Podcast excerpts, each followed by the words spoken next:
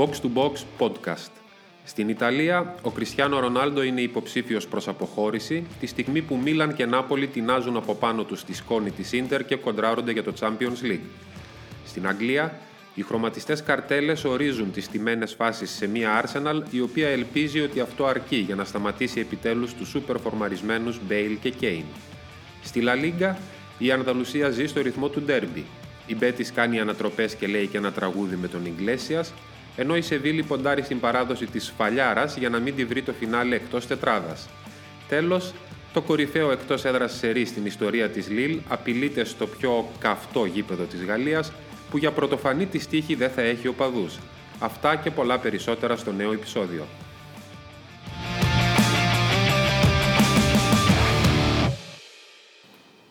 Box to Box Podcast, ακόμα ένα επεισόδιο. Είμαστε εδώ πέρα όλοι ξανά μαζεμένοι. Γιώργος Καραμάνος, Παναγιώτης Παλατζάς, Λευτέρης Τον Βασίλης, εγώ Γιώργος Κοντογεώργης. Ε, παιδιά, πολύ μπάλα αυτές τις μέρες, έτσι χαμός έγινε. Καλά, δεν έχει σταματήσει και ποτέ. Σωστό, είναι, είναι η χρονιά έτσι. Sweet 16 θα μπορούσαμε να πούμε για μας, για το 17ο Δεν ξέρω, αν είναι επεισόδιο για μας. όλους, δεν ξέρω αν είναι για όλους sweet. Και μάλλον δεν είναι για όλους γλυκό το 16. Εντάξει. Για μένα είναι, αφού είμαι πάλι εδώ πέρα, στα δύσκολα πάντα. Σε αντίθεση με τους παλιούς της Juventus και θα σε προλάβω για να σου πω ότι αυτό μου έκανε και εντύπωση ότι, όχι τόσο αποκλεισμός, γιατί τι βλέπω ότι η Juve φέτος είναι ικανή για όλα, ε, μου έκανε εντύπωση ότι μετά τον αποκλεισμό δεν μίλησε ούτε ένας παλιός της ομάδας, ούτε καν στα social media, τίποτα. Δεν, δεν, τίποτα, τίποτα, τίποτα. Μήπως μίλησε με τον τρόπο τον Nedved σπάζοντας εκεί πέρα κάτι που Πα, είδα; εντάξει, μπορεί να μίλησε ο Νέντ. Δηλαδή μίλησε ο Πύρλο, ο Κιέζα, εκεί, σταματάμε εκεί. Δεν μίλησε κανένας παλιός, τίποτα. Ε, είναι, ήταν, ήταν δεύτερη σερή χρονιά που η Juventus βγαίνει α- από τους 16. Δεύτερη Α, α, σερί. πέ- πέρα, πέρα από το πρεστής που πληγώνεται υπάρχουν και άλλες συνέπειες όμως, έτσι; Ε, οικονομικά είναι μακελιό, είναι τραγωδία. Ο ισολογισμός ε, υπολογίζουν ήδη από ό,τι έβλεπα ότι φέτος θα κλείσει στην καλύτερη περίπτωση με μείον 200 εκατομμύρια στο τέλος της σεζόν που σημαίνει ότι πρέπει το καλοκαίρι να υπάρξει μια δυνατή αποχώρηση από τη Juventus είτε πώληση για να μπουν λεφτά είτε ο Ρονάλντο για να απαλλαγούν από το συμβόλαιό του. Είναι 32 εκατομμύρια τα, τα, καθ- τα καθαρά που μένουν. ε, Ναι, με την εφορία. Εγώ νόμιζα ότι με την εφορία είναι στα 62, αλλά χθες διάβαζα που λέει ότι. Για αυτός ο νόμος κοστίζει λίγος- 85 Α, τελικά. ακόμα χειρότερα. Βγαίνει Εγώ θα 80. έλεγα μήπως είναι ευθύς μήπως είναι Όχι, λιγότερα. γιατί δεν τον πρόλαβαν. Σχεδόν Είχανε- τριπλά λεφτά από το. Ναι. Ναι, Ναι, οπότε. αλλά να σου πω κάτι. Έχει συμβόλαιο μέχρι το 22. Ακόμη ένα χρόνο, Ακόμα ναι. ένα Ωραία. Ποιος θα τον πάρει τον Ρονάλντο; Έτσι, με, έτσι όπως είναι Αυτό τα δεν πράγματα. ξέρω ούτε εγώ Όπως πώς είναι τα θα πράγματα πάει. με τον κορονοϊό. και Έφυγε όλες και οι εκείνη από τη ομάδες- μέση τώρα. Έφυγε- Ο Μπέκαμ στο Ιντερ Μαϊάμι. Α, δεν πάει. α, Θα θέλει σίγουρα να παίξει, να πάρει Champions League. Είναι φτιαγμένο. Πάντως στο Παλατζά να- τώρα νυφάλιος δεν είσαι. Ναι.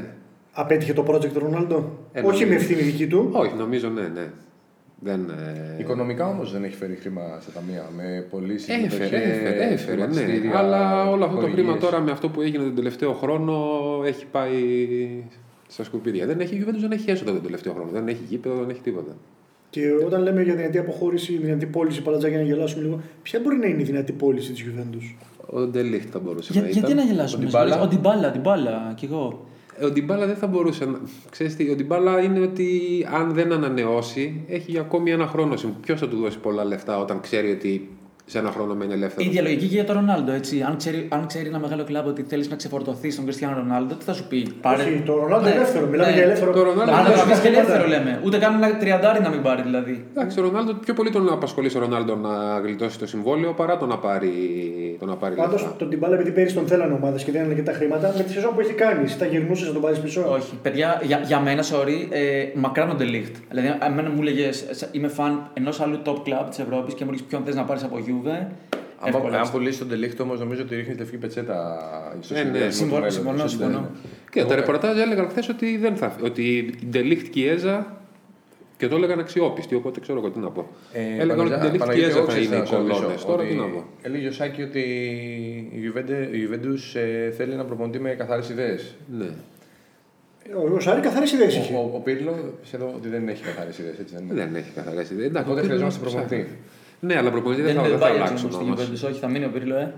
Πριν από όλα αυτά όμως, τα πολύ μελλοντικά στην Κάλια Νικάμε. Για κανένα λόγο. Οπότε αποχαιρετούμε και το πρωτάθλημα. Κλείνει ένας κύκλος δηλαδή.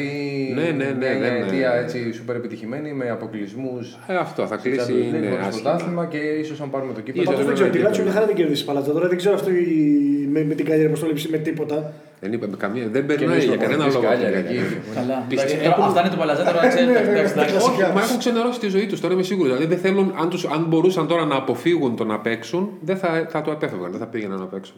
Δηλαδή είναι. Ε, πρέπει να έχουν και τετράδα όμως, κάτσε. Πρέπει να έχουν και τετράδα. Τώρα πώ θα το Να- καταφέρουν να- αυτό. Εγώ να πω και εγώ ότι μου έχει κάνει εντύπωση. Αυτό ήθελα να, πω, να, να ρίξουμε και το, το πήγαμε πολύ σοβαρά τώρα με την δύσκολη κατάσταση του Juventus. Δεν θέλουμε να χτυπάμε τη Με τη- με τη Juventus. δύσκολη κατάσταση του Παλατζά θα έχω, όχι και του Όχι, εντάξει, εντάξει. Ε, είναι κάτι που το έχει συνηθίσει τόσο ή άλλω. ξέρει πώς να στα δύσκολα, πώς να περνάει. Πάμε, George. Εγώ συνεχίζω να τρελαίνομαι έτσι με Ζλάταν, κάνει τα δικά του αφού είχε αγοράσει αυτά τα χωράφια και τα δάση και τους αγρότοπους, δεν ξέρω τι είχε αγοράσει εκεί πέρα στη Σουηδία. Αφού ανεβαίνει σε μηχανάκια, βγαίνει σε εθνικές για να προλάβει να πάει σε φεστιβάλ τραγουδιού, την Κυριακή τι έκανε, πήγε, ε, νίκιασε ιδιωτικό αεροπλάνο και πήγε απλά στη Βερόνα για να φάει μαζί με τους συμπαίκτες του και να τους δείξει ότι είμαστε εδώ όλοι μαζί, ηγετική... Εγώ περίμενα να πει ότι πήγε να τραγουδήσει με τον Μιχάηλοβιτ. Ναι, γενική στάση. σαν ρέμο, ναι. Εντάξει, αυτό έγινε την, την προηγούμενη εβδομάδα. βέβαια μου, το πάω ένα εβδομάδα. Ε, το φοβερό δεν είναι ότι τραγουδι, να πάει να τραγουδήσει με τον Μιχάηλοβιτ, είναι ότι πήγε με το μηχανάκι. Νομίζω ότι την έχετε δει την ιστορία στην εθνική, ομα- στην εθνική οδό κτλ. Τώρα πήρε το αεροπλάνο, πήγε απλά στη Βερόνα ενώ δεν θα έπαιζε. Έδειξε ότι είμαι ηγέτης, είμαι εδώ με την ομάδα. Η ομάδα ανοίξε. Και αυτό έκανε νίκη, χάρη στο Ζλάνταν. Χάρη στο Ζλάταν ε, που πήρε αεροπλάνο να πάνε να φάνε όλοι μαζί. Λευτέρη. Α, Στο, καλά, στο γαλλικό κύπλο έγινε χαμός, δεν ξέρω αν είδατε. 7 ομάδες συνεχίζουν από τη Λίγκα μόνο στους 16. Ε, όχι, ομολογώ, δεν το έχω δει. Ναι, και η Μαρσέγ ήταν μια από τι ομάδε που αποκλείστηκε από κάτι άλλες τέχνες. Από τη Ρουσιγιόν. Δεν είναι μόνο αυτό. Είναι ότι στην εξέδρα είχαν δώσει άδεια να βρίσκονται κάποιοι συγγενείς των παιχτών. Στο ημίχρονο λοιπόν έκαναν παράπονα από τη Μαρσέγ ότι κάνουν πολύ θόρυβο και πρέπει να διασπαστούν στο γήπεδο. Κάνουν Και θόρυβο οι πήγαν- οπαδοί. Οι, οπαδοί, οι συγγενείς των παιχτών, έτσι, οι γονείς των παιχτών, αδε- αδέρφια και τέτοια. Γι' αυτό οι παίχτε τους τιμώρησαν. ε. Έκαναν παράπονα λοιπόν, ότι κάνουν Γιατί πολύ θόρυβο. έκανε φασαρί στο γήπεδο. Ναι, έκανα φασαρία και ζήτησε η Μαρσέγ να πάνε σε άλλες θέσεις στο γήπεδο και Εντάξει. έτσι έγινε. Εσύ, Τζόρτζ, είμαι σίγουρος ότι θα έχεις βρει κάτι στο βαθύ διαδίκτυο έτσι πάλι. Ε, κάτι όχι, για την όχι, παιδιά, θα σου- περίοδο. Θα σου πω. Εν τω μεταξύ, αυτό που λέω Και σίγουρα θα έχει Λευτέρης- μια γυναίκα μέσα. Ε, αυτή, τη- αυτή τη φορά, όχι, όχι. Λοιπόν, ε, θυ- μου θυμίζει αυτό που είπες στο σκηνικό με τον Βέρνερ που στην Τουρκία νομίζω μας είχε λειψία με γίνει Champions League, αλλαγή, είχε, ναι, είχε στην πει είναι πολλά τα Besiktas. δεσιμπέλ, δεν μπορώ. Και είχε γίνει αλλαγή στο απίστευτο έτσι για τα δεσιμπέλ. Μου θύμισε αυτό και αυτό που θέλω να πω έχει να κάνει με τον Βέρνερ, δηλαδή σαν, σαν να το ξέρεις. Ε, στο μάτς ε, το πρόσφατο της Chelsea, το χάνω, ε, το τελευταίο Με μάτς... την Everton. Ε, Everton. ναι, ναι, ναι, με, με την Everton. Λοιπόν, δεν υπάρχει κόσμος, ακούγονται τα πάντα. Οπότε οι Γερμανοί έπιασαν τα λόγια του Τούχελ που φώναζε, φώναζε στον Βέρνερ και το είδε σε Twitch βασικά. Φώναζε λοιπόν ο Τούχελ στον Βέρνερ. Τίμο, τι δεν καταλαβαίνεις. Παίζεις στα δεξιά, είσαι εδώ και ένα τέταρτο στα αριστερά. Αυτό το πράγμα. Μου έκανε τρομερή εντύπωση. Δηλαδή, ο άλλος δεν, δεν ήταν στη θέση του σε ένα τόσο υψηλό level. Αυτό το πράγμα. Δεν ξέρω. Και- Αν σε απογοήτευσα. Και να παίζεις τη Chelsea και να είσαι ένα τέταρτο αριστερά. Ναι, σε άλλη θέση. Και ο προπονητής cool το έλεγε εντωμεταξύ. Το έλεγε στα γερμανικά, όχι τόσο cool, γιατί είναι, είναι ημίτρελο ο Τούχελ. λοιπόν, φύγαμε.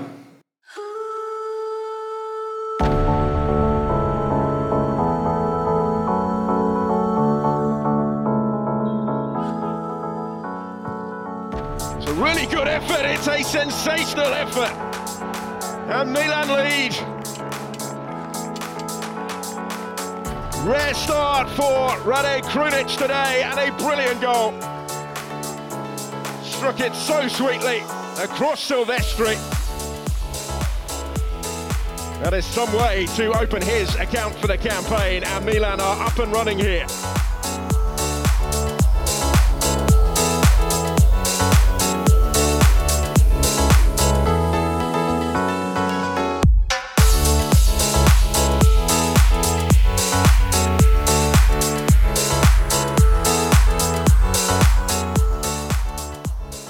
Παναγιώτη, θυμάμαι εδώ με τον Γιώργο λέγατε για τον Κόντε όταν αποκλείστηκε η Ίντερ από το Champions League. Βασικά δεν συνέχισε καν στην Ευρώπη. Ότι δεν υπάρχει περίπτωση να πάρει το πρωτάθλημα, το, καμπιονά- το σκουντέτο. Ε, η Μίλαν μπορεί να ακολουθήσει αυτό το ρυθμό, πιστεύεις. Της Ίντερ; Ε, όχι, πιστεύω όχι. Δηλαδή πιστεύω η Ίντερ μπορεί να πάει τρένο. Μπορεί να μην, Μπορεί να φάει και ένα γκολ μέχρι το τέλος του πρωταθλήματος. Δύο. Δηλαδή είμαι σε τέτοιο mood με την ντερ. Ναι, η Μίλαν γιατί δεν μπορεί να το ακολουθήσει; Τι, τι βλέπεις, βλέπεις να έχει ξεφουσκώσει; Έχει κάνει μια τεράστια κοιλιά. Έχει Τώρα όμως δείχνει λίγο να, να συνέρχεται. Η Μίλαν έδειξε χαρακτήρα. Ε, μετά το μάτς με την. Εγώ στη Βερόνα δηλαδή ήταν, ήταν δύσκολο το μάτς ούτως ή άλλως. Είχε πάει και με τις απουσίες. Έδειξε χαρακτήρα που έκανε πολύ καλή νίκη στη Βερόνα. Τώρα με την Νάπολη όμως ε, θα λέγαμε ότι είναι ένα οριακό μάτς και για τις δύο. Δηλαδή οριακό για το αν η Μίλαν μπορεί να συνεχίσει να, να βρίσκεται σε μια απόσταση έτσι από την κορυφή καλή ή αν θα ασχοληθεί μόνο με το να μείνει στην τετράδα. Mm-hmm. Και για την Νάπολη είναι οριακό να προλάβει την τετράδα, έτσι δεν είναι; Είναι οριακό για τους δύο. Η Μίλαν πιστεύω θα είναι στην τετράδα. Για την Νάπολη δεν είμαι και τόσο αισιόδοξος λόγω και του κλίματος που έχει δημιουργηθεί. Δηλαδή η Νάπολη κάθε μέρα όλα τα ρεπορτάζ είναι ότι ποιος είναι ο επόμενος προπονητής. Δηλαδή είναι τελειωμένος ο Γκατούζο. Ε, η μισή σειρά έχει ακουστεί έτσι, για, το, για να, ότι ναι, θέλει ο Ντελαουρέντη. Ναι, να... ναι, ναι. Τώρα λένε και για το Σάρι ακόμη ότι έχουν μιλήσει και του έχει πει ο Σάρι θα το δούμε το καλοκαίρι κλπ. κλπ. Το καλό για την Νάπολη είναι ότι υπάρχει η χαρά επειδή επέστρεψε στα γκολ ο Σιμέν την προηγούμενη αγωνιστική. Πιθανότατα, πιθανό μάλλον να προλάβει το μάτς με την Μίλαν και ο Λοσάνο θα το δείξουν οι εξετάσεις που θα κάνει σήμερα αύριο. Sorry. Ε... Πάντως, αν είχε η Νάπολη τον Οσημέν πιο πολύ, ναι. σίγουρα θα ήταν καλύτερα. Ναι, αυτό το λέει και ο Κατούζο συνέχεια. Ότι... Γιατί του τραυματίστηκε και ο Μέρτεν στο Δεκέμβριο που έμεινε έξω και έλεγε ότι παίζω χωρίς επιθετικό. Και για τον Οσημέν, ειδικά, το λέει συνέχεια ότι βγάλετε από την ντερ τον Λουκάκου για όσο διάστημα είμαστε εμείς χωρίς αυτόν. Εντάξει, ο Σιουκατούζο είναι σε μια ομάδα που είχε μάθει να μην ζει από έναν επιθετικό. Ναι, και σε έβαζε ο Μίλικ πόσα γκολ. έβαζαν και άλλοι 10 παίχτε από 10-15. Ναι, τώρα φέτος βάζει μόνο, μόνο η Τσίνια. Δηλαδή δεν του φταίει μόνο, μόνο ότι δεν έπαιζε ο Σιμέν. Προφανώς, αλλά ε, τώρα. Και ούτε είναι δυνατόν να πηγαίνει σαν όλο και να φέρνεις 3-3 έτσι. Αυτό το χρέωσαν στον Κωστάκη το Ναι, το είδα το πέναλτι. Παιδιά, να σου Τον κράζουμε δηλαδή τον Κατούζο τώρα, αυτό κάνουμε. Να καταλάβει. Πολλά θα μας πει. Ε, όχι. Ε, δεν θέλω να πω. Όχι, ναι, εμείς εδώ πέρα, εμείς. Εμείς. Εμείς λέμε, εγώ λέω ότι δεν είναι δικαιολογία μόνο ότι δεν έχει τον Οσημέν. Okay. Δεν είναι μοναδική δικαιολογία. Πάντως, εγώ πιστεύω δεδομένων των συνθηκών το έχει πάει, το έχει πάει τρομερά. Δηλαδή, κάθε μέρα διαβάζει άλλο προπονητή, ότι ποιος θα φύγει. Τον έχει κρατήσει τα είναι, είναι σαφές ότι τα αποδητήρια είναι μαζί του, οι παίκτε το στηρίζουν. Εντάξει, πόσο, πόσα ρητήρουν να κάνει αυτή έχει, έχει κάνει, πώς το λέει, ο, ο Ενσίνιε είναι, είναι στο δρόμο για να κάνει την καλύτερη χρονιά ε, της καριέρας του με την Νάπολη. Πάντως τα λέμε αυτά. Διπλό, ξέρεις από πότε έχει να βγάλει η Νάπολη. Ξέρεις από πότε έχει να νικήσει η Μίλαν εντός στην Νάπολη; Ξέρω, αλλά φέτος. Να μάθουμε κι εμείς, παιδιά. Τελευταίο, τελευταίο διπλό της Νάπολη φέτος κάναμε 10 Ιανουαρίου. Από τότε έχει να βγάλει. Φέτος, Θέλω να μάθω και αυτό που ξέρεις εσύ. Ωραία. Η τελευταία νίκη εντός έδρας της Μίλαν κόντρα στην Νάπολη 2014. Με Νέζ και με Νέζ το ένα γκολ τα δύο, φαντάσου. για να δεις μια εικόνα. Γι' αυτό, αυτό. έβλεπα τον Μπελατζά κάτι να αφήνει υπονοούμενα για σοπαλίες. Ναι, εντάξει. ε, Γιώργο, για πες μας λίγο το ιατρικό δελτίο της Μίλαν, γιατί και εκεί πρέπει να, Όχι, να εντάξει, ο, Κοίταξε, είναι, είναι πάρα πολύ, γενικότερα για την Μίλαν, δηλαδή τώρα λείπουν πάρα πολύ σημαντικοί παίχτες. Πιο σημαντικό είναι ότι σταθερά μέσα στη, μέσα στη χρονιά ε, κάποιο, κάποιος λείπει. Δηλαδή είναι σαν η Μίλαν να έχει, να έχει μάθει να παίζει ε, χωρίς βασικούς παίχτες. Δηλαδή, ο Ήμπρα έχει χάσει από την αρχή της σεζόν 17 παιχνίδια. Ο Μπενασέρ, που δίπλα στον και εσύ στην αρχή ήταν εκπληκτικός, έχει χάσει 19. Ο Ρέμπιτς 9 και ο Σαρχάνεγλου 7. Φαντάζομαι μια ομάδα που έχει maximum 14 βασικούς παίχτες, ας πούμε, να έχει αυτό. Να έχει αυτό. Ε, το γεγονός ότι. Το ταξίδι είναι... τώρα στο Μάντσεστερ που επιβαρύνει. Το θεωρώ δεδομένο, δεδομένο αποκλεισμό δηλαδή αυτό. Ε... Νομίζω το θυσιάζει κιόλας. Κατά κάποιο τρόπο. Ναι, ναι, ναι. ναι. Ε, για μένα, κα, κατόρθωμα την ακόμα δεύτερη.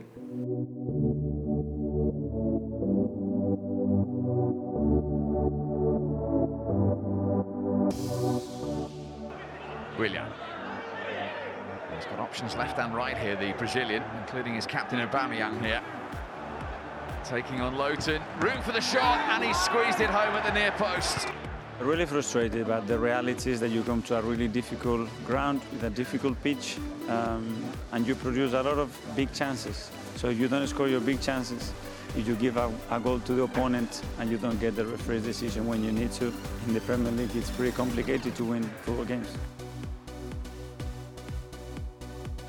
Doherty. Kane. Oh, yes! That is a brilliant goal by Harry Kane. we played good, good football.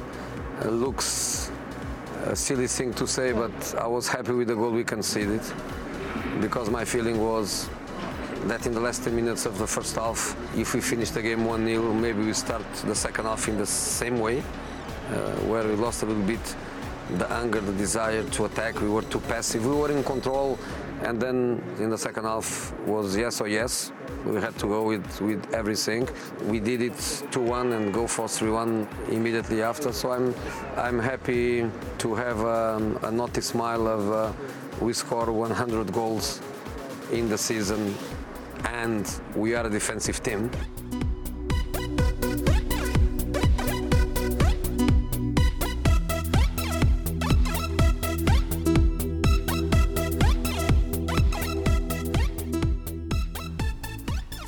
Πάμε Premier League, όπου Το αγαπημένο σου πρωτάθλημα, Παλάτζα. Το αγαπημένο μου πρωτάθλημα, Premier League, δεν μπορώ χωρί Premier. Ο Παλατζάς Premier League proven. Ω, όπου έχουμε derby στο Λονδίνο, τότε ένα Arsenal. Θα τη δούμε την Arsenal. Arsenal τότε, να εντάξει. Ε, Μικρές, μικρές οι λεπτομέρειες. αυτό. Είμαι στο στυλ του NBA που βάζω το φιλοξενούμενο πρώτα στο, στον πίνακα κλπ. Ε, θα τη δούμε την Arsenal τι θα κάνει και με τον Ολυμπιακό το βράδυ. Δεν- Τώρα που δεν έχει παίξει ακόμη τώρα που γράφουμε. Πιο σημαντικό για την Tottenham το match λόγω Champions League. Κρίμα που δεν θα είναι ο Wenger για να δούμε ακόμη ένα Μουρίνιο Wenger εκεί να έχουμε σκηνικά. Πού τον θυμήθηκε αυτό. Ποτέ, δεν ξεχνάω. Καλά, εντάξει. Δεν ασχολείται με του κανονισμού στο offside. Έχει άλλε ασχολίε. Και ο Μουρίνιο στεναχωριέται που δεν τα βρει απέναντι το Που, Wenger. ναι, με την παράδοση και αυτά. Ε, Τι περιμένουμε τώρα εκεί πέρα. Είσαι γηπεδούχος, θα πεις. Θα πω πρώτον ότι ο Αρτέτα γκρίνιαξε λίγο για το Europa League. Ναι, ναι, ναι. Γιατί έχουμε πει ότι δεν γίνεται στην ίδια πόλη να είναι την ίδια αγωνιστική. Οπότε η UEFA για άγνωστο λόγο, δεν το κατάλαβα, έδωσε προβάδισμα στην Tottenham ουσιαστικά να παίξει εντός έδρας. Οπότε η Arsenal πρέπει να έρθει στην Αθήνα, να παίξει με τον Ολυμπιακό και μετά να πάει στο ντέρμπι με ταξίδι. Γκρίνιαξε, full, γκρίνιαξε. Γκρίνιαξε λίγο. Ναι. γκρίνιαξε Τι- λίγο. Από την, άλλη, από την άλλη, βέβαια, έχει κάνει βήματα τρομερά πρόοδο η Arsenal. Αλλά ακόμα και στο λάθος που είδαμε με την Μπέρνη του Τζάκα. Το είδατε έτσι. Ναι. Είπε ο Αρτέτα λοιπόν ότι προφανώς αυτή η τακτική ήταν για το μάτι με την Μπέρνη ιδανική για να ανοίξει λίγο την Μπέρνη να, μην, να της δώσει χώρο να επιτεθεί της Arsenal. Ειδικά έχουμε, αυτό- πει, ναι, ναι. ναι, έχουμε πει ότι πλέον ο Αρτέτα δεν είναι τόσο δογματικός με αυτό το πράγμα να ξεκινάει από πίσω η ανάπτυξη, αλλά σε συγκεκριμένα μάτς που πρέπει να ανοίξει λίγο τον αντίπαλο, πρέπει να ακολουθήσει και αυτή την τακτική. Είπε λοιπόν ο Αρτέτα μετά το μάτσο ότι α, οποιοδήποτε παίχτης κάνει λάθος τέτοιο που οφείλεται στον τρόπο που παίζουμε, τη δική μου στήριξη την έχει. Και, ο- και, το, και τον Λένο άκουσα που μίλησε γι' αυτό και το είδε σαν κάτι πάρα πολύ φυσιολογικό. Συμβαίνει στο χτίσιμό μας, δεν είναι κάτι. Εμείς, και όχι μόνο εμείς, διάβαζα όλα τα κείμενα στην Αγγλία να φύγει ο Τζάκα, τι είναι αυτό το πράγμα, έλεος πια όλη την ώρα κάνει λάθη. Η αλήθεια είναι ότι η Arsenal κάνει λάθη, είναι σαν αυτό που είπε ο Μπεγερίνη πριν από περίπου ένα μήνα, ότι δεν μας κερδίζουν εμάς οι αντίπαλοι, τα χάνουμε μόνοι μας όταν χάνουμε. Δυνατός. Είναι, έχει, έχει τόσες αλήθειες γιατί από τα 13 γκολ που έχει δεχτεί η Arsenal στα 15 μάτια του 2021, τα 6 ή τα 7 τα θεωρήσα ατομικά λάθη. Και ούτως και ούτως ή άλλως δεν είναι. Δεν είναι ίσως κακώς έχουμε μάθει να λέμε ότι κάθε φορά που χάνει δεν πηγαίνει καλά. Υπάρχει μια διαδικασία πρόοδου, μια βελτίωση. Και όχι είναι μόνο αυτό, μέρος. εντάξει, το μάτι με την Μπέρνη, όποιος το είδε, έπρεπε να κερδίσει η Arsenal Όχι, για ήταν, πλάκα. ήταν football manager το αποτέλεσμα. δηλαδή. Εμένα αυτά που λέτε μου θυμίζετε λίγο τον Αρτέτα που λέγαμε στα πρώτα επεισόδια. για- Ότι ε, εμείς παίζουμε όπως Βγάζουμε σέντρες, ναι, κάνουμε την μπάλα, τη στέλνουμε στο- με κάποιο τρόπο έβγαζε κάποιες πιθανότητες στατιστικές. Ναι, δεν ναι. ξέρω αν τα θυμάσαι. δεν δεν Ναι, μπορούσα να ναι. τα θυμάμαι καλά. Και έλεγε ότι είχαμε 70 τόσο της εκατό πιθανότητες Ναι, ότι επειδή πρέπει να βγάζαμε ρίξουμε εμείς σέντρες. και είχε χάσει 2-0, ξέρω εγώ. ή μάλλον. Όχι, έχει, έχει αλλάξει από τότε, γιατί δεν ξέρω αν θυμάσαι. Λέγαμε και από το μάτς με τη Leeds του πρώτου γύρου ότι άλλαξε το pressing. Ήταν το πρώτο μάτς που άλλαξε το pressing. Ότι υπάρχει και μέσα άλλος εναλλακτικός τρόπος να παίζει η Arsenal. Αυτό που είδαμε την τελευταία φορά στο μάτς με τη Leicester, όμως, το κάνεις με την Burnley, ήταν για τις τιμένες φάσεις. Εμφανίστηκε λοιπόν ένας κύριο, το πήραν χαμπάρι, πρώτη φορά το πήραν οι Άγγλοι χαμπάρι αυτό. Εμφανίστηκε ένας κύριο στον πάγκο της Arsenal λοιπόν να σηκώνει κάτι πλακέτες με διαφορετικά χρώματα. Ήταν ήτανε τα μηνύματα που έστελνε για το τι θα επιλέξουν οι παίχτε στις τιμένες φάσεις. Έχουν δουλέψει δηλαδή διάφορα σενάρια στις τιμένες φάσεις στην, επί- στην επίθεση, στην προπόνηση και ανάλογα όπως το βλέπει ο κύριος, ένας Σουηδός είναι, τον οποίο τον πήρε το καλοκαίρι η Arsenal, ο κύριος Γιώργενσον, τον πήρε από την Brentford, ειδικός στις τιμένες φάσεις. Σήκωνε λοιπόν ανάλογα με το χρώμα τι έπρεπε να ακολουθήσει στη φάση. Λοιπόν, αυτό μου κάνει εντύπωση περισσότερο από όλα αυτά που είπαμε. που μας Εννο- έκαναν εννο- εντύπωση, εννοείται έτσι. αυτό. Και Τρομερό. Δεν το είχα δει. Αυτό το Δεν είχε δει κωδικοποιημένο κανένας. μόρ Το- σε. ε, Τον τον ρώτησαν τον Νταβίτ Λουίς μετά το μάτσα ακριβώς. Ο δημοσιογράφος που το παρατήρησε και του λέει: Είδα κάποιον στον πάγκο να σηκώνει διάφορα. Τι είναι αυτό κάποιο μυστικό; Και η απάντηση του Νταβίτ Λουίς είναι: Ναι, ακριβώς όπως το είπες, είναι μυστικό. Οπότε αναμένουμε τώρα με κάποιο τρόπο θέλω να μάθουμε γιατί το κάθε χρώμα τι σημαίνει. Ε, Συγγνώμη, δηλαδή αυτός ε, την, ώρα, την ώρα που. Τι, Την ώρα που αγώνα. βλέπει, βλέπει, συγγνώμη, συγγνώμη, βλέπει το στήσιμο τη. Δηλαδή παίζει με ζώνη, Έχει παίζει κάνει man to προ- man. Έχει δίνει- κάνει προεργασία. Για Προφανώς, παράδειγμα, προφανώς, καλά, έτσι ναι. με τον αντίπαλο. Βλέπει λοιπόν πώς είναι το αντίπαλος στη φάση. Ο παίχτε που είναι εκτελέσει ή οι παίχτες που είναι εκτελεστές κοιτάζουν στον πάγκο, του σηκώνει ένα χρώμα το οποίο καφέ, κόκκινο, λευκό, κίτρινο, οτιδήποτε και ανάλογα δεν Δηλαδή, ξέρω. αντί να κοιτάζουν τι θα κάνουμε, κοιτάζουν στον πάγκο. Ακριβώς, Ε, απ- Πραγματικά, ακριβώς. όπως το είπε ο Καραμάνος, πραγματικά δεν υπάρχει κάτι άλλο να κάνει μεγαλύτερη εντύπωση. Ακριβώς. Οπότε τώρα με την τότε να. Εντάξει, δεν ξέρουμε ποιο pressing θα επιλέξει ο, ο Ορτέτα. Έχω την εντύπωση δεν θα επιλέξει το αντίστοιχο με την Πέρλι. Ειδικά με την επίθεση που έχει τότε αυτή τη στιγμή. Δεν είναι να παίζει με τον Τζάκα στην άμυνα και τον Νταβίτ Λουίζ. Οπότε, οπότε για πες μας, εσύ τι περιμένουμε με την τότε να. Ε, κοίταξε λίγο. Ήταν, το λέγαμε σε προηγούμενα επεισόδια. Υπήρχε μία τριάδα αγώνων στην οποία σοβαρά μέσα έλεγαν ότι ο Μουρίνο παίζει το μέλλον του. Τα μάτια ήταν Burnley, ε, Fulham και Crystal Palace που λέγανε αν δεν καταφέρει να πάρει 9 βαθμούς θα, θα, θα έχει πρόβλημα. 9 βαθμοί λοιπόν για τον Μουρίνο, 3 στα 3. Μάλιστα με 2 τεσσάρες κοντά στην Burnley και το πρόσφατο με την Palace. Και το, το τρομερό είναι ότι ο Ζωζέ σαν να έλυσε το χειρόφρενο. Μπορεί κάποιος να σου πει ότι το έκανε εκτός ασφαλού με ομάδες χαμηλότερη δυναμικότητα, αλλά παρόλα αυτά είχαμε δει ότι και, σε, και με άλλες ομάδες Αυτό, ήταν, αυτό πάρα, θέλω να σου ήταν πω. πάρα πολύ κλεισμένος. Λοιπόν, αυτό, αυτό που κάνει χοντρικά στα τελευταία μάτια είναι. Ε, έβαλε τον Μπέιλ βασικό. Ε, εκρίθηκε ότι είναι καλά. Ακόμα και ο ίδιος ο Μπέιλ μίλησε ότι δεν θα ερχόμουν άμα δεν μπορούσα να το κάνω. Το σώμα μου και η φόρμα μου έλεγαν κάποια πράγματα. Τώρα είναι καλά. Ο Μουρίνιο έχει πει ότι είναι καλά. Βασικό στα δεξιά ε, ο Μπέιλ και, συ- και συνέχεια να πατάει περιοχή που δίνει μεγάλη παρουσία. Κάτι δηλώσεις που έλεγε ότι μεγάλωσε πια, δεν είμαι και, και πιτσιρίκι. Εντάξει. Και έπρεπε να το στόμα ανοιχτό 6-31 χρονών. είναι, Κοίταξε, δηλαδή. η- είπε ότι πρέπει να ακούσω το σώμα μου και να προσαρμοστώ σε νέα πράγματα και να αποδεχτώ ότι δεν μπορώ να κάνω αυτά που Και, έκανα. και, δέχτηκε, και δέχτηκε άμεσα τον Graham Souness εκεί πέρα στο του Sky Sport. Για πες. Τι λέει ο Μπέιλ, εγώ 31 ετών ήμουν στην καλύτερη θέση της καριέρας μου. Δεν είναι όλο το Εντάξει. ίδιο όμως. δεν, είναι, δεν είναι όλο το ίδιο. Έχει, έχει κάποιες ευαισθησίες μυϊκές. Μπορεί να είναι τούμπανο τα πόδια του, έχει τις πιο αδιανόητες γάμπες που έχω δει, ξέρω εγώ. Δεν Και ακούγεται έχει- πολύ καλά τώρα αυτό. Αν κοίταζε ο Κάραμαν λοιπόν, σε- μα- μαθαίνουμε πραγματάκια στο podcast. Ε, δεν μ' αρέσουν, δεν μ' αρέσουν, είναι λίγο πιο λεπτές. ε, Έχεις μια δυναμία στη γράμμαση, μάλλον. εντάξει, ναι. Ε, πάρα πολλέ τραυματισμού με στη γάμπα για παράδειγμα. Άπειρους ε, στη Real. Δεν είναι.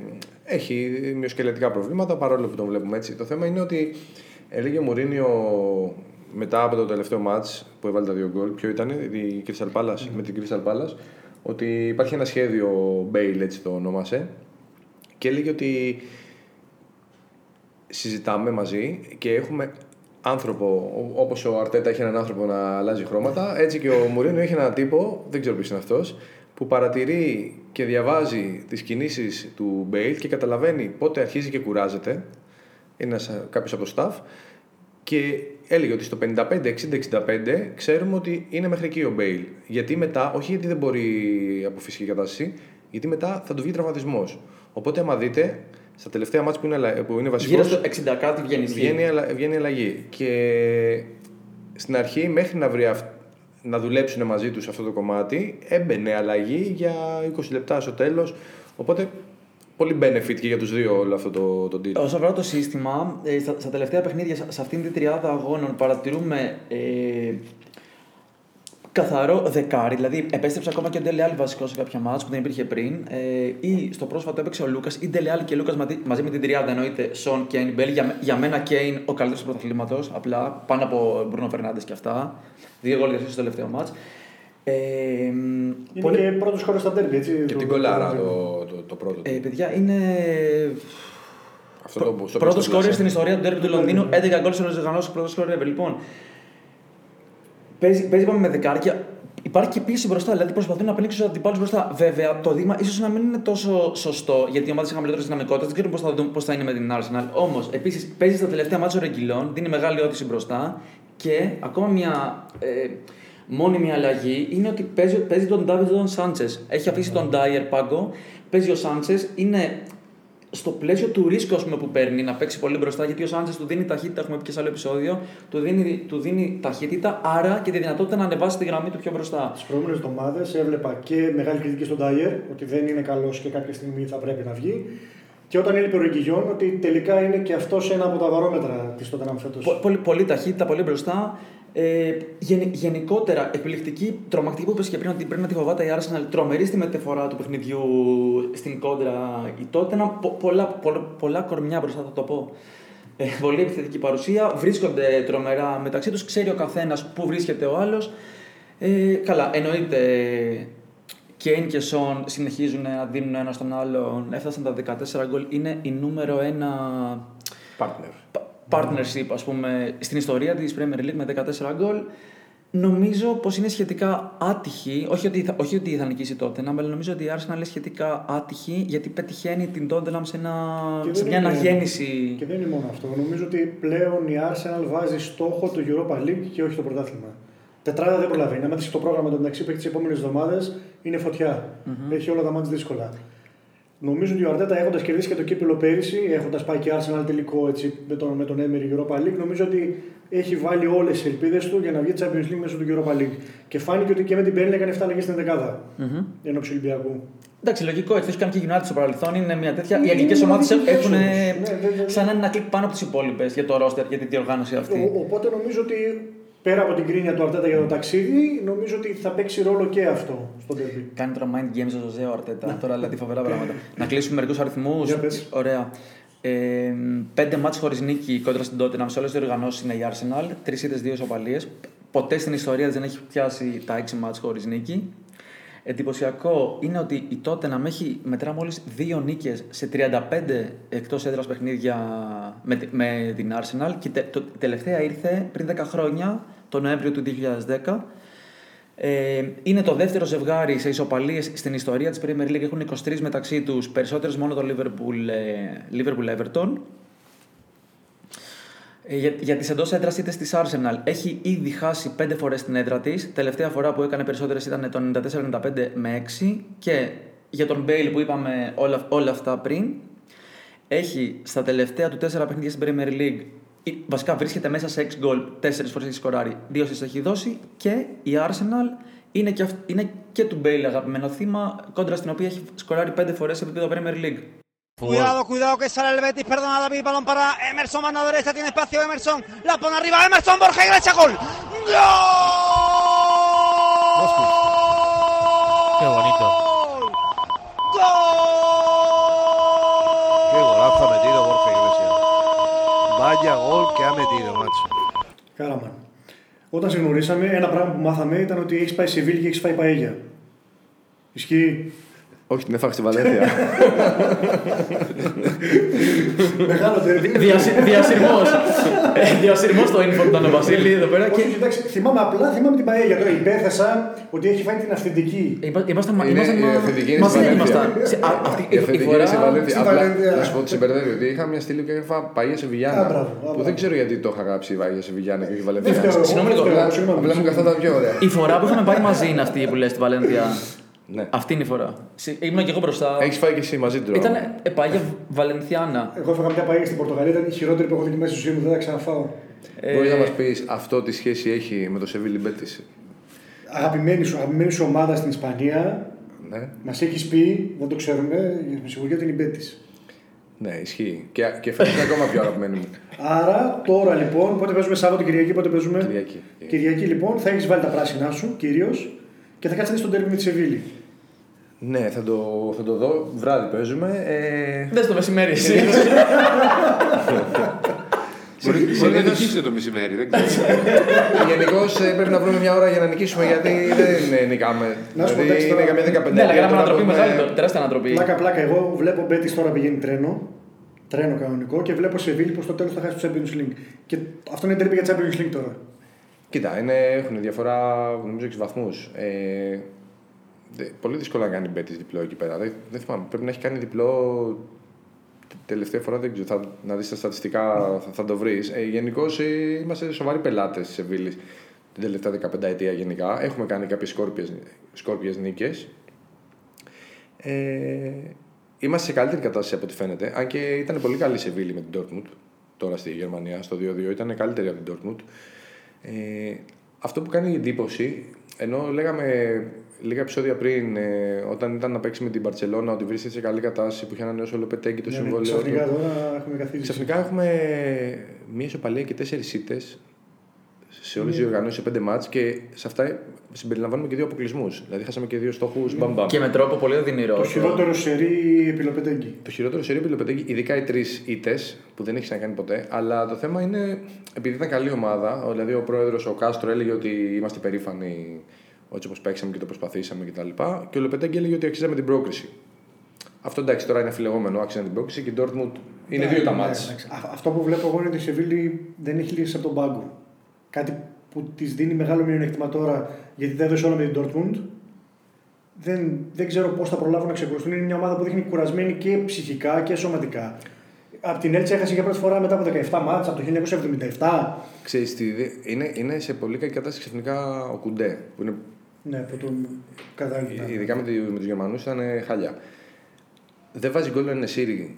Οκ, Τα έβαλε βάλε στο τώρα, Champions League, ναι, έτσι. στο πρωτάθλημα δεν βάζει γκολ. Ε, και δε- είναι τραυματίας ο Οκάμπος, πολύ σοβαρή απουσία. Και αν δεν βάλει ο Νεσίρι, δεν παίρνει γκολ από άλλους. Και ο Γκόμες δεν, τελικά δεν έχει κάνει ακο- ακόμα τουλάχιστον τη διαφορά. Δεν ξέρω τι θα κάνει στο. Όχι, αλλά δεν παίρνει, στο δεν μέλλον. παίρνει γκολ από άλλους. Δεν θα πάρει γκολ από το Σούσο, δεν θα πάρει γκολ από το, το Χεσούς Νάβας, ξέρω εγώ. Δεν θα, ανέβουνε τα- δεν θα σκοράρουν μέσοι. Έχει πολύ σοβαρό πρόβλημα. Ήταν πάντα χαμηλά στο σκοράρισμα φέτος, αλλά δεν έχει λύσεις. Σε αντίθεση με την Πέτης, ε, που ο Πελεγκρίνη τραβάει λαγούς και άσους και ό,τι θες από τα μανίκια του. Δηλαδή τώρα στο τελευταίο μάτς με την Αλαβές έχανε 0-2.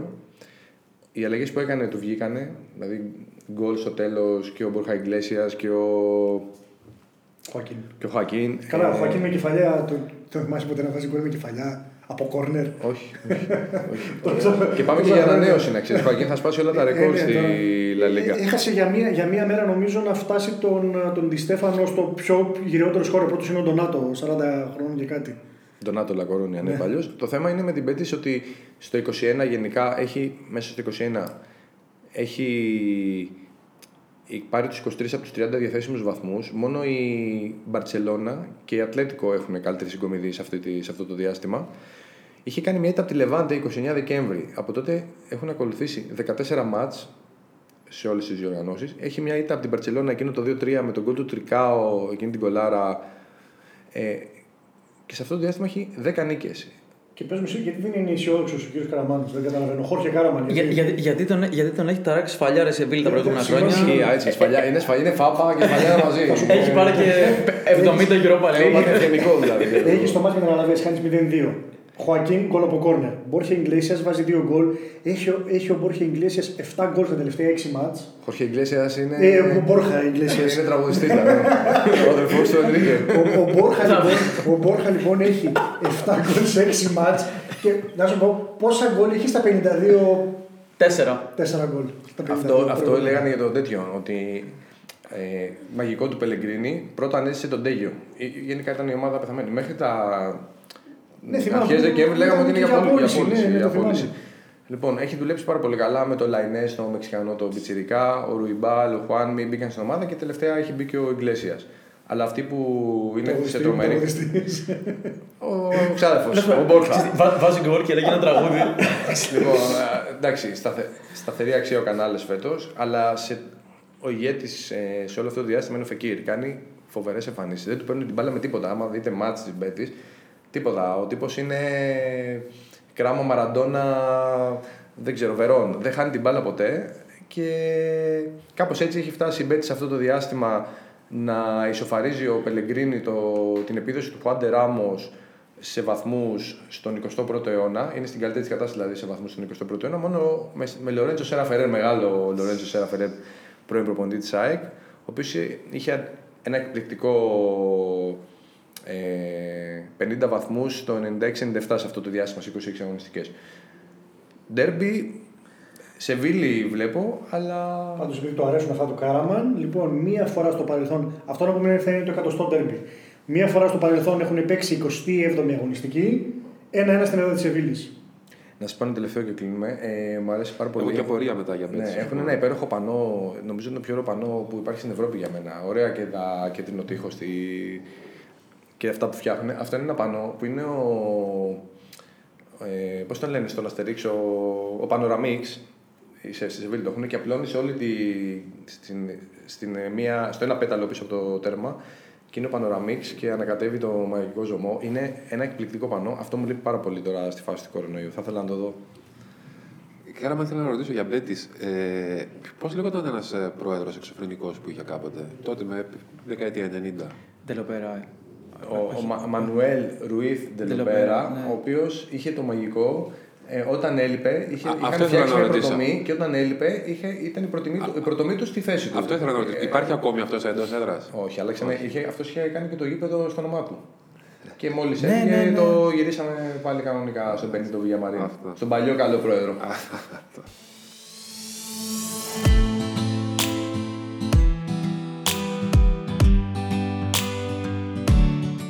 90e minute, la possibilité de marquer encore, c'est relâché par Mandanda, Jonathan David surgit pour le 1 à 0 en faveur de Lille.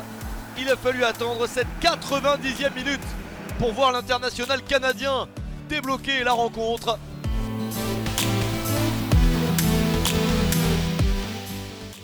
Γαλλία πάμε, μάλλον Ντανό πάμε Γαλλία. Θα έλεγα Γαλλία πάμε Ντανό. Σαν σαν το Ζλάταν. Θα μου φαινόταν- ναι, ναι, θα μου φαινόταν απολύτω λογικό κι αυτό. Εδώ θα είσαι προφήτης τώρα. Η- η ο Γα- Μωάμετ. Η Γαλλία πάει Ντανό, φίλε, Θα σοβαρά. πάει Ντανό, πραγματικά. Όπου έχουμε κρίμα που δεν, θα, που δεν υπάρχει κόσμος στο γήπεδο γιατί θα γινόταν πανικός τώρα εκεί πέρα στο Λουίντε. Ε, Παλατζά, πραγματικά από όλο αυτό το πρόγραμμα του Σαββατοκύριακου αυτό σκεφτόμουν. Δηλαδή, πολύ μεγάλη στεναχώρια που δεν θα- θα μπορούσαμε να δούμε κοντά. Έχουμε Μονακό Λίλ, όπου είναι ματσάρα από ό,τι βλέπω και τη βαθμολογία. Είναι, κυνηγάει το Τσουλού η Μονακό, πρωτοπόρο η Το πιο Λίλ. συναρπαστικό πρωτάθλημα Παλατζά από τα μεγάλα. Αυτά είναι. Αυτά είναι. Γαλλία. Ελπίζω να το απολαύσεις δηλαδή, την Κυριακή το Ε, και εγώ απόγευμα. αυτό πιστεύω. Θα Την το Κυριακή το δω. απόγευμα ελπίζω να το Θα το απολαύσει. δω, θα το δω. Είναι τιμωρημένος ο Γκαλτιέ, προπονητής της Λίλ, να σου πω γιατί μετά το 0-0 με την Brest έκανε κάτι ωραία σχόλια για τη διαιτησία έξαλλος. Οπότε του, του βάλανε μία Αυτό είναι οριστική. τη Πέντε Τιένε, είναι ο Ναι, πρόεδρος. Λευτέρας που είχε δικαιό. Ε, νομίζω είχε δίκιο, ναι. Πολύ γκρίνια, πολύ γκρίνια βέβαια. Εντάξει, δεν τα- θα μπορούσε να τα πει διαφορετικά τα πράγματα. Είπε να είναι ειλικρινής. Δηλαδή, συγγνώμη λίγο, μερντ και τέτοια πράγματα. τι- Είπε να είναι έξαλλος, έξαλλος, έξαλλος. Οπότε έφυγε μια αγωνιστική, δεν θα είναι στο ματ. Τώρα είχαμε κύπελο στη Γαλλία, πέρασαν και οι δύο. Μονακό πιο δύσκολο ματ, ντέρμπι με την Ις, μια χαρά τα πήγε. Αλλά στο πρωτάθλημα έχασε για πρώτη φορά μετά από 17 μάτς. Από τη Στρασβούρ. Γενικότερα η Μονακό φέτος τα πηγαίνει καλύτερα στα μεγάλα μάτς. Οπότε νομίζω τώρα με τη Λίλ θα δούμε κάτι καλύτερο. Χάλια Στρασβούρ. Χαρακτήρας Κόβατς και τέτοια Ναι, πράγματα. χαρακτήρας έχει σκληρό χαρακτήρα ο Κόβατ. Δουλεύουμε με στιμένες φάσεις σε μάτς που κρίνεται σε λιγότερες ευκαιρίες. Γιατί η Λίλ δεν σκοράρει και πολύ. Ποντάρει πολύ στην άμυνά της. Ο Αντρέ κάνει εκπληκτική σεζόν, ηγέτης με τα όλα του. Τώρα, αν δεν βάλει γκολ ο Ντέιβιντ, δεν σκοράρει κανένας στη Λίλ. Γυρίζει ο Μπουράκ Ιλμάζ. Νομίζω το είχαμε ξαναπεί κάποια στιγμή στη χρονιά ότι τελικά 35χρονο Μπουράκ Ιλμάζ είναι ο πιο σημαντικός παίκτης της Λίλ μπροστά. Εγώ τα λέγα, ε, να τα πούμε αυτά. Έτσι. Είχε δώσει Είχα- ρεσιτάλ, είχα το θυμάμαι και διαβάσει- Είχα εγώ. διαβάσει με, με, Λίλ, τον, με τον σοβαρή. Γιαζίτσι και τον, Με διπλό χτύπημα, ναι. και τον Μπουράκ Ιλμάζ. Γυρίζει λοιπόν ο Μπουράκ Ιλμάζ από, από τραυματισμό. Δεν ξέρουμε αν θα παίξει, αν θα είναι βασικός. Έχει γυρίσει ο Σάντσες. Τον θυμόμαστε την Bayern. Ξαφνικά στη Λίλ, ε, όχι μόνο βγάζει μάτια, είναι εντυπωσιακός έλειψε. Όταν έλειπε ο Σάντσες, η ομάδα ήταν ασύνδετη. Το ρώτησαν λοιπόν τον Καλτιέ γιατί τραυματίζεται τόσο εύκολα ο Σάντσες, έχει πρόβλημα και η απάντηση του Καλτιέ ήταν ότι είναι τόσο στην τζίτα ο οργανισμός του Σάντσες, επειδή θέλει πάντα να κερδίζει, που του βγάζει τραυματισμούς. Ξέρεις τι μ' αρέσει στη... όταν εξηγεί ο Ντανό; Ότι εμείς, ρε παιδί μου, θα πούμε τι είπε ο προπονητής. Ο Ντανό λέει και την ερώτηση. Λέει, τον ρώτησαν αυτό. εμείς δεν το κάνουμε αυτό. Ναι, ναι. Εμείς λέμε, ρε παιδί μου, είπε ο, ο προπονητής ο Γκαλτιέ ότι ο Σάντσες για να δείξουμε κάτι. Ο Ντανός Σου- Σου δίνει όλο το background. Ναι, για θα είναι καταλάβεις. ερώτηση. Δηλαδή θέλει όλο το concept, ας πούμε. Είναι... Έχει γυρίσει λοιπόν ο Σάντσες, θα είναι βασικός, οπότε μεγάλος είναι α, για τη Λίλ. Αναγέννησε την καριέρα του, δηλαδή η Λίλ του. Δηλαδή πλέον ε, ξανακούγεται για μεγάλες ομάδες. Τώρα, Ναι. sorry, sorry που στα, στέκομαι σε αυτό. Επειδή τον είχα δει με τη Μίλαν και είχε κάνει υπερμάτς. Ντανό και ένας επιθετικός Αμερικανός, πιτσιρικάς. Καναδός, ο Καναδός, ο Ντέιβιντ αυτός, Ναι, Ντέιβιντ. ωραίος. Καλός είναι, αλλά τώρα άρχισε να παίρνει μπρος. Χρειάστηκε χρόνο να προσαρμοστεί στη Γαλλία. Είναι ο πρώτος σκόρερ της Λίλ με μόλις 7 γκολ. Αυτό δείχνει το, το μεγάλο πρόβλημα της Λίλ. Βέβαια, από την άλλη, σας είπα ότι αμυντικά η Λίλ είναι βράχος και με τον Φον, Ζωζέ Φόντ εκεί και Φόντε. με τον Φόντε. Ζωζέ Φόντε. Ε, κάνει την καλύτερη σεζόν. Η Λίλ 62 βαθμούς σε 28 ματς δεν είχε ποτέ. Ούτε καν η χρονιά που πήρε το πρωτάθλημα. Το 2011 ή 10. Ε, το, το δε- 2000 το- ή 10 ή 11. ή 10 ή 11 τώρα και Ναι. εγώ δεν θυμάμαι. Παρ' όλα αυτά, όσες ομάδες 10 αγωνιστικές πριν το τέλος βρέθηκαν με 62 βαθμούς, δεν πήραν το πρωτάθλημα. Έγινε δύο φορές τα τελευταία χρόνια. Η μία ήταν η Παρή, τη χρονιά που το έχασε από το Μονακό, και η άλλη ήταν η Νης, τη χρονιά που το, το έχασε πάλι από το Μονακό. Έτσι πώς τα λες, ε, κλειστό ακούγεται το μάτσε. Κλειστό θα είναι το μάτς. Κλειστό θα είναι το μάτς. Δηλαδή η Μονακό έχει χρόνο ο Κόβατς να δουλέψει τα παιχνίδια και είδαμε με την Παρή όταν, όταν έχει χρόνο να δουλέψει ο Κόβατς ένα μάτς ε, του βγαίνει όπως πρέπει στην τακτική. Μπορεί να παίξει δύο συστήματα ή τρία συστήματα ανάλογα πώ το Αυτό, θέλει. ήταν, αυτό δεν σε ρωτάω τώρα. Θα κατεβούμε με τρεις λογικά. Σαν... Ε, έχει παίξει ο Κόβας με τρεις στην άμυνα, έχει παίξει 4-4-2, έχει παίξει 4-2-3-1. Βρίσκει λύσεις μπροστά με τον Φόραντ και τον Μπενγκεντέρ, είναι ανεβασμένος ο Γκολοβίν. Αλλά σου λέει θα αντιμετωπίσει μια ομάδα που έχει την καλύτερη άμυνα ever, τη δική της. Δεν έχει ξανακάνει 17 γκολ σε αυτό το σημείο τη σεζόν, παθητικό, δεν έχει ξανακάνει η Λίλ. Επίσης, μην ξεχνάμε, η Λίλ έχει 7 σερί εκτός άντρε νίκες. Και στο καυτό Λουίντε. Αυτό- αυτό στο θα πηγαίνει- καυτό στην πιο Λουίντε, δύσκολη έδρα πηγαίνει τώρα. Εντάξει, είναι λίγο ζώρικα τα πράγματα. Αν με ρωτάτε τι, εγώ πιστεύω σοπαλία.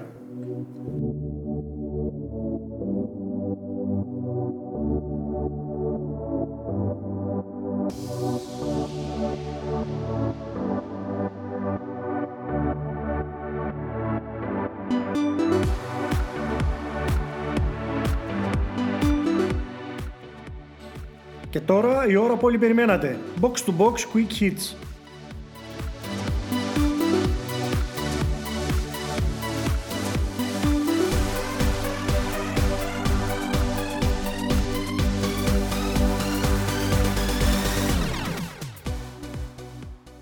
Και τώρα πραγματικά έρχεται το quick hit που όλοι περιμένατε. Ξεκινάει το πρωτάθλημα Λευκορωσίας. Δεν είναι απλά το πρωτάθλημα τη Λευκορωσίας, Λέτο. Είναι το πρωτάθλημα της καραντίνας. Το μοναδικό που παίζει στην καραντίνα. Μας κράτησε ε, συντροφιά σε δύσκολες στιγμές. Πες μας λίγο μια ιστορία, δηλαδή. Θα, θα σου πω. ε, Ο μοναδικός λόγος που έγινε αναβολή μέσα στην καραντίνα της υπόλοι- του υπόλοιπου κόσμου της υπόλοιπης Ευρώπης ήταν για τα συνθήματα κατά του Λουκασέγκο, του Προέδρου. Κατά του; Λουκασέγκο, του Προέδρου. Ότι δεν είχε γίνει επανάσταση στη Λευκορωσία το καλοκαίρι. Δεν σταμάτησε λοιπόν το πρωτάθλημα ποτέ για τον κορονοϊό. Σταμάτησε όταν κάποιος φώναξε ένα σύνθημα κατά του Προέδρου. Ήταν ο μοναδικό λόγος. Απίθανα πράγματα. Τώρα λοιπόν ξεκινάει, τελείωσε και έχουμε τα ίδια. Τα, όλες οι ομάδες, όλοι οι οργανωμένοι, οι οπαδοί των ομάδων ανακοίνωσαν ότι θα κάνουν μποϊκοτάζ τα παιχνίδια, δεν θα πατήσει άνθρωπος γιατί δεν μπορούν να φωνάξουν συνθήματα κατά του Λουκασέγκο για μια δημοκρατική κυβέρνηση. Η κυβέρνηση προσπαθεί να εμπλακεί σε κάθε ομάδα, έχει ξεκινήσει οικονομικούς ελέγχους σε όλες τις ομάδες, πρόσχημα φυσικά, για να δει ποιοι είναι με τον Λουκασέγκο και ποιοι όχι. Προφανώς είχαμε, είχαμε παίχτες, διεθνείς παίχτες που δεν ξαναπέζουν με τη Λευκορωσία, διεθνείς παίχτες που βγήκαν στις διοργανώσεις, τους συνέλαβαν, τους βάλανε φυλακή 10 μέρες, οι ομάδες τους έπαιζαν κανονικά, τους αφήσαν ελεύθερους, κάποιοι φάγανε και ξύλο κανονικά, βγήκαν και μόνο φάγανε ξύλο. Απίθανα πράγματα.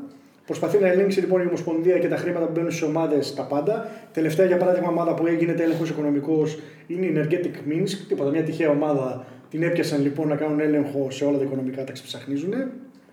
Είχαμε και ιστορίες ωραία τρέλα ότι ο ιδιοκτήτης Dinamo Brest, καλή ώρα, ναι, ναι, ναι. θυμόμαστε. Είχε παίξει με, με τον Ατρόμητο. Και θυμόμαστε. Ναι. Αποφάσισε να την παρατήσει την ομάδα, να πάει να πάρει την άλλη ομάδα της πόλης, τη Ρουχ Μπρέστ. Πήρε όλους τους παίχτες. Πήρε τον προπονητή που ήταν στην Παντέ Μπορίσοφ. Και πάει να πάρει το πρωτάθλημα. Είναι Πολύ, πολύ δυνατό. πολύ δυνατός. Να νόξεις, θυμάμαι τώρα. Να- Να μου πεις αν το θυμάμαι καλά. Ε, Όταν είχες πάει στο, στο Μίνσκ, όχι στο Μίνσκ, που είχες πάει; Στο Brest, είχα πάει στο Brest. Είχες πάει στο Brest. Θυμάμαι που έλεγε μια ιστορία ότι πέρναγε. Πώς ποτίζουν τα, Ναι, τα έχω, παρτέρια. έχω και φωτογραφία του κουμέντο. Θα τα ανεβάσουμε στο, Να στη το πω σελίδα. στη εγώ, σελίδα. μου αρέσει. Να, και άμα κάνω λάθος μου το λες. Ε, ότι πέρναγε ο τύπος με το φορτηγό και έβγαζε από τη θέση του οδηγού τη μάνικα και πότιζε τα- το λάστιχο. Και οπότε στα λουλούδια. Στο κέντρο της πόλης αυτό. Ε, όπως, όπως καταλαβαίνεις, εντάξει, το βάλαμε στην αρχή αυτό, αλλά δύσκολα θα εντυπωσιάσεις εξίσου με κάτι άλλο. Εντάξει, να πούμε φαβορή είναι πάλι σε ακτόρ ο Λιγκόρσκ έτσι. Ε, εντάξει, αφού σε πέτυχα εδώ πέρα, τώρα έλα, πάμε και μια Γερμανία. Ε, η Gladbach επέλεξε να είναι straight, είπαμε, και όταν έγινε γνωστό ότι θα πάει ο Ρόζε στην ε, Dortmund. Ενός κακού μοιραία έπονται μάλλον. Νομίζω ότι είναι η χειρότερη απόφαση που θα μπορούσε να πάρει η Gladbach. Δεν περίμενε. Η Dortmund δεν είχε καμία διάθεση να ανακοινώσει από τώρα τη συνεργασία με τον Ρόζε. Ήθελε να περιμένει. Ακόμα και τώρα, όταν ρωτάνε τους ανθρώπους της Dortmund, λένε ότι εμείς θα κάνουμε το πρώτο σχόλιο για τον Ρόζε όταν τελειώσει η σεζόν. Στην Gladbach δεν το τήρησαν αυτό και νομίζω σου πάνε το κεφάλι του τώρα που δεν το έκαναν. Οι παίχτε νιώθουν προδομένοι. Υπάρχουν φήμες ότι δεν, στην προπόνηση δεν ακολουθούν οδηγίες. Υπάρχουν φήμες ότι ο Ζακάρια, ο μέσο που θέλει να φύγει και όλες έχει συμβόλαιο μέχρι το 22, ήρθε σε ρήξη με τον Ρόζε και είχαμε επεισόδιο στην προπόνηση. Ο ίδιος ο Ρόζε λέει ότι όχι όλα καλά στην προπόνηση όπως ήταν είναι. Αυτό δεν φαίνεται στο γήπεδο. Με κάθε αρνητικό αποτέλεσμα η γκρίνια μεγαλώνει και δυστυχώς τα αρνητικά αποτελέσματα είναι συνεχόμενα για την ε, Gladbach. Έγιναν ακόμη χειρότερα γιατί αποκλείστηκε από την Dortmund στο κύπελο, από την επόμενη ομάδα του. Έγιναν χειρότερα γιατί έχασε από την Leverkusen στο πρωτάθλημα μάχη τετράδας, την ξεχνάμε την τετράδα. Πλέον είμαστε στη 10η θέση. Αν τερματίσει εκεί η Gladbach, είναι χειρότερη θέση από το 2011. Τις προηγούμενες ημέρε λοιπόν βγήκε ο πρόεδρος των συλλόγων των οργανωμένων οπαδών, έδωσε μια συνέντευξη Ράινι σε Post, είπε ότι οι οπαδοί θα πανηγυρίσουν ξανά μόνο όταν τελειώσει η σεζόν και ο Ρόζε φύγει από τον ε, πάγκο. Αυτή τη στιγμή οι δηλώσεις του ήταν ότι αυτή τη στιγμή είναι δύσκολο να παρακολουθήσω τα παιχνίδια μας με πάθος, βλέποντας τον Ρόζε στον πάγκο. Το είδε λοιπόν ο τεχνικός διευθυντής ο Έμπερ. Μιλάμε τώρα ότι η Gladbach έχει 7 σερείτε σε όλες τις διοργανώσεις. Είδα αυτή τη συνέντευξη ο τεχνικός διευθυντής ο Έμπερ που είναι πολλά χρόνια εκεί και μοιάζει λίγο το σκηνικό να είναι σαν ένα παιχνίδι εξουσίας. Ποιο είναι ο πιο ξεροκέφαλος εκεί στο, στην Gladbach. Έβαλε λοιπόν μια ανοιχτή επιστολή ο Έμπερλ. Στην ουσία είπε ότι συνεχίζουμε με τον Ρόζε. Δεν τίθεται θέμα αλλαγής. Οι οπαδοί του ζήτησαν να προωθήσει τον προπονητή Άντερ 21. Ο οποίος δεν είναι και άπειρος, είχε κάτσει παλιότερα ο Φόκελ του πάγκο της Βασιλείας. Όχι ο Έμπερλ λέει. Τους είπε λοιπόν ο Έμπερλ ότι δεν καταλαβαίνω λέει, την, την κατήφια σας, ξέρω εγώ, όλη αυτή την απογοήτευση. Αλλά δηλώνει είναι γλυμμένος από την συμπεριφορά τους, λέει δεν καταλαβαίνω πώς τα λέτε αυτά. Και το μοναδικό που προκύπτει από τη συζήτηση είναι ότι τους ζήτησαν να τον εμπιστευτούν όπως έχουν κάνει τόσα χρόνια και έχουν έρθει όλες αυτές οι επιτυχίες. Δεν ξέρω αν είναι η σωστή επιλογή. Σύμφωνα με την Bild, πάντως εδώ και καιρό, ο Ρόζε είναι σε ανοιχτή γραμμή με τη διοίκηση Dortmund για τον προγραμματισμό της επόμενης σεζόν. Το μυαλό του είναι ήδη αλλού. Δεν ξέρω πόσο ο Έμπερλ μπορεί να το κρατάει στον πάγκο της Gladbach.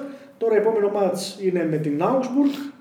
Η Gladbach έχει χάσει 21 βαθμούς σε παιχνίδια που προηγήθηκε.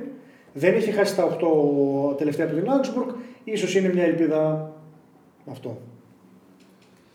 Κάραμαν, Ισπανία, Μπαρσελόνα, νέος πρόεδρος ο Ζουάν Λαπόρτα, ο οποίος κάποτε είχε καταδικαστεί νομίζω για κακοδιαχείριση μαζί με 7 συνεργάτες του. Όλοι, όλοι συμβαίνουν αυτά Συμβαίνουν αυτά, ναι. ε, θα κάνει τα μαγικά του και θα το σώσει το κλαμπ. Θα κρατήσει μέση ή θα έχουμε το sequel δεν είναι ποτέ όπως το νούμερο 1, όπως λένε, τόσο πετυχημένο. Ε, στη Καταλωνία έχουν μια φράση που τους αρέσει να λένε ότι χίλιες φορές να, πάρουμε ένα, να έχουμε, προτιμάμε έναν τρελό που ξέρουμε παρά έναν σοφό ξένο. Οπότε σε αυτή τη λογική πήγαν και ψηφίσανε 30.000 από τους 55.000 ε, σόφιου μέλη τον Λαπόρτα. Του δώσανε το 54%. Προφανώς όλοι αυτοί πιστεύουν ότι προτιμούν να δουν ένα sequel παρά να πάνε να δουν μια ωραία ταινία ή μια ταινία γενικώς που δεν γνωρίζουν τι ακριβώς πραγματεύεται. Γενικότερα στην Παρσελόνα είναι λίγο περίεργα τα πράγματα με την έννοια ότι έχει αλλάξει ο τρόπος που αντιλαμβάνονται την Προεδρία γενικά. Δηλαδή από το 1950 όλοι οι πρόεδροι ήταν πάντα επιχειρηματίες, είχαν λεφτά κτλ. Ήταν έτσι πιο traditional ε, τα άτομα που επιλέγονταν. Ο Λαπόρτα είχε κάνει την επανάσταση το 2003, δικηγόρος, νεαρός, έξυπνος, ναι. γενικά επιτυχημένος κτλ. Είχε αυτή τη φινέτσα. Ε, και τότε υπήρχε πάλι μια κρίση σοβαρή στην Παρσελόνα και αγωνιστική και ναι. οικονομική, όπως τώρα. Ε, τώρα το αγωνιστικό είναι ο Μέση κυρίως και γενικά όλη αυτή η ανανέωση που χρειάζεται σε όλους τους τομείς. Ο προπονητής προφανώς. Αλλά και οικονομικά έχουμε ξεπεράσει το 1 δισεκατομμύριο χρέη. Όπως λέει εδώ και ο Ντανός, συνήθως είναι ρυθμισμένα και δεν υπάρχει πρόβλημα, αλλά πάνω από ένα δισεκατομμύριο χρέη δεν γίνεται να μην είναι πρόβλημα. Ε, Γενικώς, ο Λαπόρτα είχε κάνει. Η πρώτη θητεία ήταν εκπληκτική, έτσι. Οι αποφάσεις που πήρε, ειδικά ακούγοντας βέβαια πάντα τον Γκρόιφ τότε, να δώσει τη δουλειά στον Γκουαρντιόλα. Φτιάξανε την καλύτερη Μπαρσελόνα όλων των εποχών και μια από τις κορυφαίες ομάδες που έχουμε δει γενικά σε συλλογικό επίπεδο. Ε, το 10 έφυγε όμως γιατί Όποιο θυμάται, είχε, νίκιαζε φοβερά looks, jet, είχε πληρωμένες συνοδούς, ε, χάλαγε και όλα αυτά στα, στα χρήματα, στα ταμεία της Μπαρσελόνα χρεωνόντουσαν. Ε, με κοιτάει ο Λευτέρης εντωμεταξύ με ένα βλέμμα που δεν ξέρω τώρα πώς να το. Του έχει κάνει πολύ, πολύ εντύπωση. Είναι λαπορτικός και δεν του αρέσει να. Στεναχωρήθηκε, δεν ξέρω. Στεναχωρήθηκε, ναι. Λοιπόν, για να το κλείσουμε με τον Λαπόρτα, είναι ο μοναδικός που δεν μίλησε γενικά για μεταγραφές. Ήταν σιωπηλός αυτό. Επέμεινε πάρα πολύ στο θέμα Μέση, ότι μόνο με μένα μπορεί να μείνει ο Μέση. Το Μέση δεν ξέρουμε αν τον έχει ρωτήσει. Ε, αυτό που περιμένουμε σε πρώτη φάση είναι ότι θα κινηθεί σε λογική τσάβη, όπως είχε κάνει τότε με τον Guardiola. Ακολουθεί αυτή τη φιλοσοφία του Κρόιφ. Ε, αλλά παραμένει το μεγάλο ερωτηματικό Μέση. Νομίζω ότι η Μπαρσελόνα είναι ένα βήμα. είναι λίγο σε πιο πλεονεκτική θέση για να τον κρατήσει από αν ε, ε, ψηφιζόταν οποιοδήποτε από τους άλλους δύο. Με κάλυψες όπως πάντα, Κάραμαν. Και τώρα πάω στον Κόντε Τζόρτζ για Αγγλία και Λίβερπουλ. Στην Αγγλία λέει: Όποιος θέλει να κάνει εκτός έδρας νίκη, πάει μία νί- βόλτα μέχρι το Anfield, κάνει την πλάκα του, παίρνει τους τρεις βαθμούς και φεύγει. Οπότε, μάλλον χαίρονται και στη Λίβερπουλ τώρα που πάνε εκτός έδρας και δεν παίζουν εντός. Πραγματικά κάπως έτσι είναι σου ευχάριστα νέα, για το, τουλάχιστον για την εντός συνόρων Λίβερπουλ, η οποία ξεσκονίζει αδιανόητα αρνητικούς αριθμούς. Ιστορικό χαμηλό θα λέγαμε. Ε, έξι σερί, καμία άλλη πρωταθλήτρια δεν έχει έξι σερί εντός έδρας ήττες. Γενικά, έξι εντός έδρας ήττες είχε να υποστεί από τη σεζόν 53-54. Εννοείται καμία πρωταθλήτρια δεν έχει πάθει κάτι τέτοιο. Ε, για να, δεις, για να δούμε λίγο το make βασικά όχι, την άσχημη κατάσταση στην οποία βρίσκεται η Liverpool είναι ότι έχει στα τελευταία 12 μάτς Premier League 8 ήττες, όσες είχε στα προηγούμενα 121. Και εκτός αυτού βάζει υποψηφιότητα με τη συγκομιδή που έχει αυτή τη στιγμή να γίνει αντικειμενικά χει- η χειρότερη πρωταθλήτρια όλων των εποχών επί εποχής Premier League γιατί το, οι χειρότερες αυτή τη στιγμή είναι η Chelsea του 16 και η Leicester ε, την επόμενη χρονιά που το πήρε το 17, οι οποίες είχαν 37 βαθμούς λιγότερους από την προηγούμενη χρονιά όταν και κατέξαν το πρωτάθλημα. Η Liverpool είναι στο μείον 26 και απομένουν 10 μάτς. Πολύ σοβαρές πιθανότητες για να το σπάσει, να, το, να κάνει δική της αυτή την κορυφή. Νομίζω, ναι. Σε χαροποιεί, πιστεύω αυτό το γεγονός. Ε, με τη Fulham έφτασε ε, 780 λεπτά χωρίς γκολ από open play στο Anfield. Υπάρχει μόνο το γκολ του Salah ε, με την City.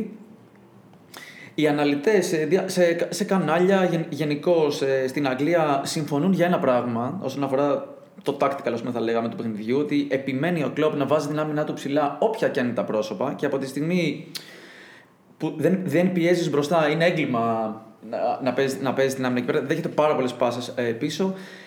Συγκεκριμένα, ο Σίρεν μίλησε για walking football στην ανάλυση του, ότι δεν υπήρχε κανένα pressing. Ε, ακόμα και όταν έχανε στο πρόσφατο μάτς από τη Fulham, δεν, πήγε- δεν υπήρχε καμία πίεση και αυτά. Μία άμυνα ε, με τους δύο Williams και τον ε, Phillips, ίσως θλιβερή ας πούμε, για τη Liverpool στα πρόσωπα. Ε, πφ, Κάθε άλλο παρέα ομάδα heavy metal, ξέρω εγώ, θυμίζει τα τελευταία, τα, στα τελευταία παιχνίδια, σαν να, σαν να μην έχει καύσιμο, σαν να μην έχει ενέργεια. Ε, π- δεν υπάρχει τίποτα που να πηγαίνει καλά. Τα τελειώματα, τα τελειώματα είναι τραγικά. Ο, ο Σαλά γκρινιάζει όταν βγαίνει αλλαγή. Ο Μανέ τελειώνει τις μπάλες στην εξέδρα. Δεν, δεν βγάζει τους μηχανισμούς πίεσης που είχε στα προηγούμενα παιχνίδια. Ε, Δεν μπορεί να πνίξει τον αντίπαλο όπως συμβαίνει παλιά. Ε, Πώς να το πω, δηλαδή δεν είναι, μόνο τα, δεν είναι μόνο τα αποτελέσματα που έχει η Liverpool, είναι και ο τρόπος με τον οποίο έρχονται. Δεν είναι ότι είναι άτυχη, είναι ότι παρουσιάζει μια μεγάλη καθίζηση. Ο Κλοπ μίλησε γι' αυτό, είπε ότι είναι εκνευριστικό να χρειάζεται να πω τα ίδια πράγματα κάθε φορά. Πρέπει να δώσουμε μάχη. Τον ρώτησαν, είναι από τις χειρότερες στιγμές σου αυτό που περνάς; Λέει, μακάρι να μπορούσα να πω όχι, όμως είναι αυτό το πράγμα. Ε, ένα, κάτι ενδιαφέρον που είδα, το Athletic έψαξε να βρει σε, σε ψυχολογικό επίπεδο τι, τι μπορεί να επηρεάζει τους παίκτες και εμ, ειδικοί είπαν ότι εντάξει πέρα από το αυτονόητο ότι λείπει ο κόσμος από μια ε, δυνατή έδρα όπως είναι το Anfield ότι το γεγονός ότι η ομάδα δεν έχει ανανεωθεί ε, παίζει κάποιο ρόλο. Όπως αυτό που έκανε ο Φέργισον, να αλλάζει τις φουρνιές, να βάζει νέο αίμα συνέχεια. Προσπάθησε να το κάνει με το Ζώτα, δεν βγήκε. Υπάρχει πιθανότητα να οφείλεται σε έναν κατά κάποιο τρόπο πνευματικό κορεσμό όλο αυτό που βλέπουμε. Να το κλείσω, να πω ότι μια συμπονετική άποψη για τη Liverpool είναι ότι ό,τι μπορεί να πάει στραβά πηγαίνει. Ε, Όμως σιγά σιγά όσο, περνά, όσο περνάνε και όσο, όσο περνάει ο καιρός και τα αποτελέσματα συνεχίζουν να είναι τόσο άσχημα, ο τύπος αρχίζει και γράφει πράγματα τύπου ότι είναι ευθύνη του κλόπ αυτό το πράγμα. δε- Ότι δεν μπορεί να, είναι, να μην το κρίνει κανένας πλέον αυτό που έχει συμβεί. Είναι κάτι στο οποίο φταίει αυτός. Ενώ άλλα, άλλα, α- άλλοι αρθρογράφοι λένε ότι είναι και ευθύνη της ιδιοκτήτης εταιρείας. Ότι όταν η Liverpool βρέθηκε στην κορυφή, δεν ανανέωσε, δεν πήρε πιο μεγάλα ονόματα, δεν προσπάθησε να σταθεροποιήσει τον, εα- τον εαυτό της εκεί. Ελπίδα για, το, για τη σεζόν και για τις επόμενες μέρες είναι ό,τι είδαμε με τη λειψία στο Champions League. Ε, κανονική center back στη θέση του center back. Ένα τρομερό κέντρο με Βαϊνάλντουμ, Τιάγκο και Φαμπίνιο στη θέση του. Αυτά. Θα δούμε τώρα πώς θα πάει. Μένουμε καραμάν πάνω κάτω στο ίδιο θέμα. Ένας legend της Liverpool έγινε και legend της Rangers. Ο Steven Gerrard λοιπόν νομίζω είναι πρώτος πρωταθλητής στην Ευρώπη φέτος. Πρέπει να αρχίσει να φοβάται ο Κλοπ. Ε, νομίζω ότι δεν πρόκειται να φύγει ο κλοπ, έτσι, το, το ξέρουμε αυτό. Έκανε και τις δηλώσεις τώρα που τον μπλέκανε και με τη Γερμανία για να το κάνουμε λίγο πιο. να το διευρύνουμε λίγο όλο αυτό το θέμα. Ότι δεν πάει πουθενά μετά την ουσιαστικά παρέτηση. Παρέτηση είναι η απόλυση του Λεύ. Πώς το εκλαμβάνουμε. Μάλλον το συζητήσανε, του λένε. Αποχώρησε από το δημόσιο της Γερμανίας. ναι, okay. ε, Επίσης είναι ξεκάθαρο σε όλους ότι ο Τζέραντ κάνει το αγροτικό του. Δηλαδή μαθαίνει να μπουσουλάει. Τελικά αντί να μπουσουλάει έχει αρχίσει και τρέχει με sprint. Ε, τα έχει πάει εκπληκτικά έτσι. Δηλαδή, αν σκεφτούμε ότι η ομάδα του 2012 είχε βρεθεί στη third division, δηλαδή τέταρτη κατηγορία, τότε με εκείνο τον υποβασμό του σοκαριστικό οι Rangers, με όλα αυτά τα οικονομικά και τα προβλήματα που είχε με τις εφορίες. Ουσιαστικά η αναγέννησή της ας πούμε, ξεκινάει το 2015 όταν ε, στην προεδρία βρίσκεται τον Douglas Park, το 2018 δίνει τη δουλειά και στον Gerard και φτάσαμε φέτος να έχει πάρει το πρωτάθλημα αίτητη μετά από. Πώ είναι, 10 χρόνια; Μετά από 10 χρόνια, το 55ο τίτλο της, τους περισσότερους από οποιοδήποτε άλλη στην Ευρώπη. Έτσι. Ε, αίτητη στη Σκωτία, αίτητη στο Europa League. Ε, στο Europa League ειδικά έχει κάνει ένα εκπληκτικό, βάζει μέσω όρο 3 γκολ ένα μάτς. Ε, στο πρωτάθλημα ε, έχει 24 clean sheet με τη Celtic του 2012 να έχει 25 και είναι το απόλυτο ρεκόρ στη Σκωτία. Έχει 6 αγωνιστικές. Λογικά θα το περάσει έτσι όπως ε, τα έχει πάει μέχρι τώρα. Αλλά αυτό που είπαμε, 6 αγωνιστικές πριν το τέλος πρωταθλήτρια. Είναι εκπληκτικό. Ε, ο Τζέραρντ ήδη σχετίζεται με τη Liverpool. Νομίζω ότι το φανταζόμαστε όλοι ότι είναι κάτι σαν πεπρωμένο. Ωραία. Ε, επιστρέφουμε τώρα σε Λευτέρη. Θα πάμε Γαλλία. Ε, θυμάμαι που μου έλεγες ότι η Lance πήρε την άνοδο χάρη στο τέλειο timing. Μπορείς να μας το θυμίσεις αυτό και μάλλον η ομάδα δείχνει ότι ίσως ήταν δίκαιο. Ε. Φτάνουμε, θα συγκρίσω ένα χρόνο πίσω. Τέλη Φεβρουαρίου πέρυσι ήρθε η ήττα από την ΚΑΕΝ με 4-1 στη δεύτερη κατηγορία και οδήγησε στην απόλυση, απόλυση του Φιλίπ Μοντανιέ. Α, γνωστός. Ναι, ναι, ναι. Τη θέση του λοιπόν πήρε υποτίθεται αρχικά ως υπηρεσιακός ο Φρανκ Χες, κέρδισε δύο ματς και αυτά τα δύο ματς έφταναν για να τον ανεβάσουν στη Ligue 1. Προσπέρασε τις ομάδες που ήταν από κάτω του. Νομίζω ότι η Αζαξιό τερμάτισε, έκανε μία γκέλα η Αζαξιό και έμεινε στο μείον ένα. Διακόπηκε το πρωτάθλημα λόγω κορονοϊού. Πήραν την απόφαση στο τέλος οι Γάλλοι ότι δεν θα συνεχιστεί. Οπότε δύο πρώτες ανέβηκαν κατηγορία. Απίθανο. Η μία από αυτές ήταν η Λανς. Ξαφνικά απογείωση. Μετά την νίκη επί της Σεντ Ετιέν, η Λανς είναι πέμπτη θέση. Θυμάσαι και σε ένα από τα πρώτα επεισόδια είχαμε μιλήσει για τον Κακουτά ότι τα πηγαίνει καλά, είναι γεννημένο Κακουτά στη Λάντς. Ε, από, από την Κλάνα δεν είχε χάσει Παρί στην αρχή της, πολύ αρχή. Είναι, σου λέω, τους πάνε όλα ιδανικά. Ε, ο Χέ έχει μια συγκεκριμένη φιλοσοφία, ξεκάθαρο πλάνο, είναι λίγο κοινικός, παίζει ένα 5-3-2 που του βγαίνει. Παίζει και εντυπωσιακά, τα δύο τελευταία μάτια mm-hmm. βάλει πέντε γκολ η Λάντ. Θα δούμε και θέμα, θα δούμε όλα. Οι οπαδοί αρχίζουν να θυμούνται, όπως δήλωσαν κιόλας ο Νορμάν Νοασέτ, ο οποίος είναι πρόεδρος των οργανωμένων, όλων των συλλόγων οργανωμένων, δήλωσε στην εκείπη ότι αυτό που βλέπουμε μας θυμίζει δεκαετία 2000. Όταν όλα πήγαιναν καλά.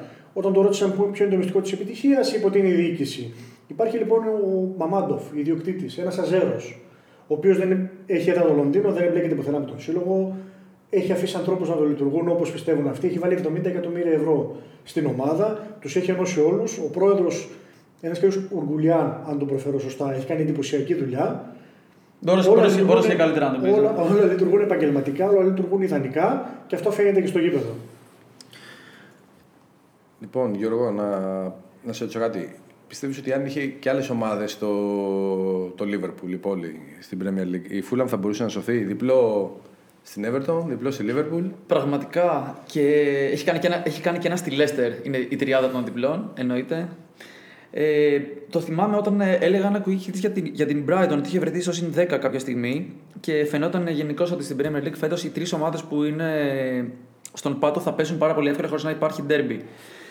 Κάτι τέτοιο δεν θα συμβεί όπως φαίνεται και γι' αυτό το πράγμα ευθύνη μέσα σε εισαγωγικά έχει η Fulham με ένα τρομερό makeover που έχει δείξει. Άλλο εντελώς πρόσωπο, η ομάδα του Σκοτ Πάρκερ, άλλη ομάδα στα 11 πρώτα μάτς, άλλη ομάδα στα 17 τελευταία μάτς ε, και πλέον είναι ανοιχτό το ενδεχόμενο να κάνει το comeback και να παραμείνει. Απειλ- Απειλείται η Newcastle κυρίως. Ε, μ, μιλάμε, ε, μιλάμε για μεγάλη μεταμόρφωση. Στα τελευταία 7 παιχνίδια έχει κρατήσει 5 clean sheet. Ε, εκπληκτική αμυντικά η Fulham, δυσκολοκατάβλητη ομάδα. Το πιο εντυπωσιακό από όλα είναι ότι από το Δεκέμβριο, από την αρχή του Δεκέμβρη κανονικά, στα τελευταία 17 μάτς έχει κρατήσει 8 clean sheet και έχει την καλύτερη άμυνα σε όλη την Premier League πίσω μόνο από τη City. Έχει δεχτεί 12 γκολ σε 17 μάτς. Ε, τελευταίο θύμα του Σαϊκόν είναι η Liverpool που λέγαμε και πριν μέσα στο, μέσα στο Anfield. Ε, καταπληκτικό παιχνίδι από τον ε, Δανό Σεντερμπάκ. Είχε προειδοποιήσει και ο τύπος. Παλαιά τον θυμάσαι, έπαιζε Ιταλία. Γιώακι Μάντερσεν. Ήταν στη Σαντόρια. Ε, ως όνομα. Ναι, ε, τ- τρομερό παιχνίδι, 40 μπαλιές στην πλάτη. Ε, μ, δίπλα του ο Αντραμπιόγιο έκανε στο μάτς με, με τους Reds ρεκόρ σε κοψίματα 18 μόνο σε αυτό το μάτς. Καταπληκτική ομάδα πίσω, αλλά και μπροστά τα πηγαίνει super η Fulham. Ε, μια ομάδα που βγάζει αυτοματισμούς, έχει το γκολ, είναι καλή με την μπάλα, δείχνει, ε, ναι, έχει ατομική ενέργεια, αυτοματισμούς στην κόντρα. Ε, με, με τον Λούκμαν να τα πηγαίνει τρομερά, με τον Μάτζα που λέγαμε στα προηγούμενα επεισόδια να είναι μπροστά επικίνδυνοι. Ωραίο είναι το παραμύθι, απλά δυστυχώς για αυτούς τώρα έρχεται η Manchester City. Ε, κόντρα στην οποία σε 13 μάτς δεν έχει καμία νίκη και συνολικά στα τελευταία 27 ε, με- η Βούλα μετρά μόνο 4 νίκες. Στα τελευταία, για να το κλείσω, στα τελευταία 6 η City έχει 6 στα 6 και 18-0 γκολ. Κάραμαν, οι οπαδοί της Manchester United περιμένουν μόνο μία απάντηση από σένα. Να αρχίσουν να, πανηγυρι... να, πισ- να αρχίσουν να πιστεύουν και κατ' επέκταση να πανηγυρίζουν ότι φεύγει ο, Wood... ο Woodward. Νομίζω ότι δεν θα συμβεί ποτέ αυτό. Όχι. θα, απ' αν διαβάσει κάποιος έτσι τα τελευταία την ειδησεογραφία στη Manchester United, ε, όχι στο αγωνιστικό καθαρά κομμάτι, θα προσέξει ίσως δύο ονόματα. Τζον Μούρτο, Μάρτο, Μέρτο, δεν μπορώ να καταλάβω πώς προφέρεται. Είναι, είναι μια ιδιαίτερη γραφή. Ε, και Ντάρεν Φλέτσερ. Ο Ντάρεν Φλέτσερ είναι γνωστός. Έχει αγωνιστεί στην ομάδα. Ο, ο Μέρτο, ας το πούμε έτσι, διαλέγω αυτό. Ναι. Ε, είναι και αυτός στην ομάδα από το 2013. Τον είχε φέρει ο David Moyes. Ήταν υπεύθυνος για στο τμήμα scouting ε, και ήταν μέλος γενικώς ε, ενός team που ασχολούταν με τις ε, διαπραγματεύσεις, με όλα τα ε, με όλα τα διαδικαστικά σε αυτά τα κομμάτια. Αλλά τώρα έχει αλλάξει φαίνεται το γενεολογικό δέντρο της ε, Manchester United. Φανταστείτε δηλαδή το γενεολογικό δέντρο που στην κορυφή είναι η Glazer, έτσι. Από κάτω είναι ο Ed Woodward. Τον είπα καλά. Γιατί είναι σαν λίγο. Ε, Από, από, μέσα, από μέσα το είπες. Ήταν, είχε προφορά Woodward. Είναι από το ανατολικό Lancashire αυτό. Εντάξει. Ε, Εκείνος μίλαγε απευθείας με τους Solskjaer, έτρεχε τις μεταγραφές κτλ. Τώρα δεν θα εμφανίζεται πουθενά. Υπήρχε ένα κενό εκεί πέρα σε, αυτή, σε αυτό το κομμάτι το ενδιάμεσο, ούτως ή άλλως στην ομάδα. Το συζητάγαμε το 2018. Με αυτές τις δύο, με τον Φλέτσερ και τον Μέρτο, δείχνουν ότι καλύπτουν ε, αυτό το κενό. Ο Φλέτσερ ουσιαστικά είναι ο τεχνικός διευθυντής, ο άνθρωπος που έχουμε μάθει που εμφανίζεται στα αποδητήρια, που θα μιλήσεις και με τους παίχτες, θα ασχοληθεί με τέτοια πράγματα. Ο Μέρτο είναι εκείνος ο ενδιάμεσος, ο συνδετικός κρίκος δηλαδή του Woodward με τον Solskjaer, ε, αλλά και με τον Matt Judge, θυμάσαι που λέγαμε Ντανό, θυμίσαι μας για τον Matt Judge που Είναι ο, ο άνθρωπος φάντασμα, είπαμε, που είναι σε όλες τις διαπραγματεύσεις και διαπραγματεύεται για το τελευταίο ευρώ. Ωραία. Ο Matt Judge και όλοι αυτοί είναι υφιστάμενοι πλέον του Μέρτο. Ε, ίσως αυτό να βοηθήσει την, την ομάδα να λειτουργήσει λίγο λιγότερο συγκεντρωτικά, γιατί ο Woodward είναι αλήθεια ότι δεν τα έχει πάει και τόσο καλά. Ίσως αυτή, αυτός ο διαμοιρασμός των ευθυνών στην ιεραρχία του συλλόγου να τη βοηθήσει να βρει μια ροή. Αν και με το Woodward δεν το πιστεύουμε και τους Blazers. Και πάμε για φινάλε στα Quick Hits με ένα χτύπημα εκτός ε, των μεγάλων πρωταθλημάτων. Λοιπόν, Ντανό, πες τα όλα για τον τέρμι στην Ολλανδία. Μεσημέρι Κυριακής λοιπόν, Eindhoven Feyenoord. Μάχη για τη δεύτερη θέση. Αφού η Eindhoven δεν κατάφερε να κερδίσει τον Άγιαξ, ισοφαρίστηκε στο τέλος, έμεινε με τη δεύτερη θέση. Όσο καλή ήταν η Feyenoord στο πρώτο μισό της σεζόν που έτρεχε το σερί, έκανε να χάσει ούτε αυτή δεν ξέρω πόσες αγωνιστικές, κάπου στις 30. Τόσο χάλια τα πηγαίνει το 2021. Μεσοβδόματα βέβαια ξέσπασε τη Φέλνο, την κέρδισε 6-0. είχε πιο πριν αρνητικό σε επίπεδο αγώνων χωρίς νίκη, ήταν το χειρότερο εδώ και δύο χρόνια. Το εντυπωσιακό με τον Advocat, που τώρα θα διεκδικήσει τη 200η του νίκη στο πρωτάθλημα. Κάτι που έχουν κάνει μόνο άλλοι πέντε προπονητές στο παρελθόν και φεύγει στο τέλος σεζόν, έχει ανακοινωθεί, είναι ότι έχει δεχτεί μόλις ένα γκολ φέτος από 402 σέντρες. Αδιανόητο. Για Δεν Ολλανδικό- έχει γκολ από σέντρα. Και για Δεν- Ολλανδικό- δεν για έχει Ολλανδικό σύστημα. πρωτάθλημα, ε. Για Ολλανδικό πρωτάθλημα. Το μοναδικό γκολ λοιπόν που δέχτηκε από σέντρα ήταν στο πρώτο μάτσο από την Eindhoven. Απίστευτο. Το, το τελευταίο ήταν της Eindhoven στο πρωτάθλημα, στα τέλη Γενάρη, τώρα είναι λίγο το πρόγραμμα παράξενο, ήταν από τη Feyenoord, 3-1. Από τότε η Eindhoven το έστρωσε λίγο, ήρθε αποκλεισμός βέβαια στην Ευρώπη. Ότι το έστρωσε στα αποτελέσματα δεν σημαίνει ότι το έχει στρώσει και, και στις εμφανίσεις. Κακή με τη φορτούνα, υπάρχει ένα μοτίβο που επαναλαμβάνεται, χάνει πολλές ευκαιρίες, δεν είναι καλή στην αποτελεσματικότητα. Κάτι που μπορεί να σκοράρει πολύ, χάνει άλλες τόσες ευκαιρίες. Όπως το λέω, 3-1 κέρδισε τη φορτούνα, έχασε 10 κλασικές ευκαιρίες. Πέφτουμε λίγο στο δεύτερο ημίχρονο, υπάρχει λίγο ανησυχία γιατί αν δεν έρθει το αποτέλεσμα θα αυξηθεί η πίεση. Έχουμε και εσωτερικά προβλήματα με τον Ιχατάρεν. Καλή ώρα ο Ιχατάρεν έχει ατζέντη το Ραϊόλα, ξέρουμε όλοι τι σημαίνει αυτό. Έμεινε στον πάγκο λοιπόν με τον Ολυμπιακό, ξεκίνησε, τα έκανε χάλια στα αποδητήρια, κατά του Σμιντ, απαράδεκτη συμπεριφορά. Επέστρεψε στις προπονήσεις, πήρε, πήρε σύγχρονο χάρτη την Τετάρτη. Δύσκολα αν θα παίξει, δεν το ξέρουμε καν. Στα τελευταία 12 μάτς με Άγιαξ και Φέγενορντ, σε όλες τις διοργανώσεις, η Αιτχόβεν δεν κέρδισε ούτε μία φορά.